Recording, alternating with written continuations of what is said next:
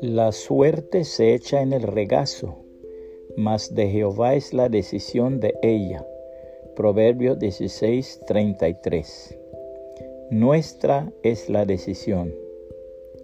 Unos jóvenes iban por un camino y al ver acercarse a un anciano inmediatamente empezaron a tramar a fin de despojarle de todo lo que llevaba consigo.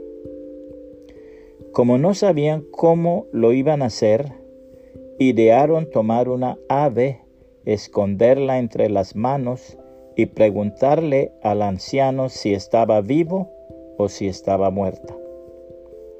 Se le aseguró que si acertaba no se le despojaría de lo suyo, pero que si erraba lo perdería todo. Entre ellos mismos convinieron que si decía que estaba viva, la apretaban y la mataban. Si respondían que estaba muerta, abrirían la mano y la dejaban salir volando. De modo que el anciano perdería lo suyo cualquiera que fuera su respuesta. Cuando se le preguntó, pues, si estaba viva o muerta, el anciano respondió, en vuestras manos está la respuesta.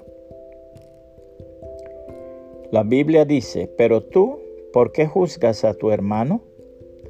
¿O tú también, por qué menosprecias a tu hermano? Porque todos compareceremos ante el tribunal de Cristo.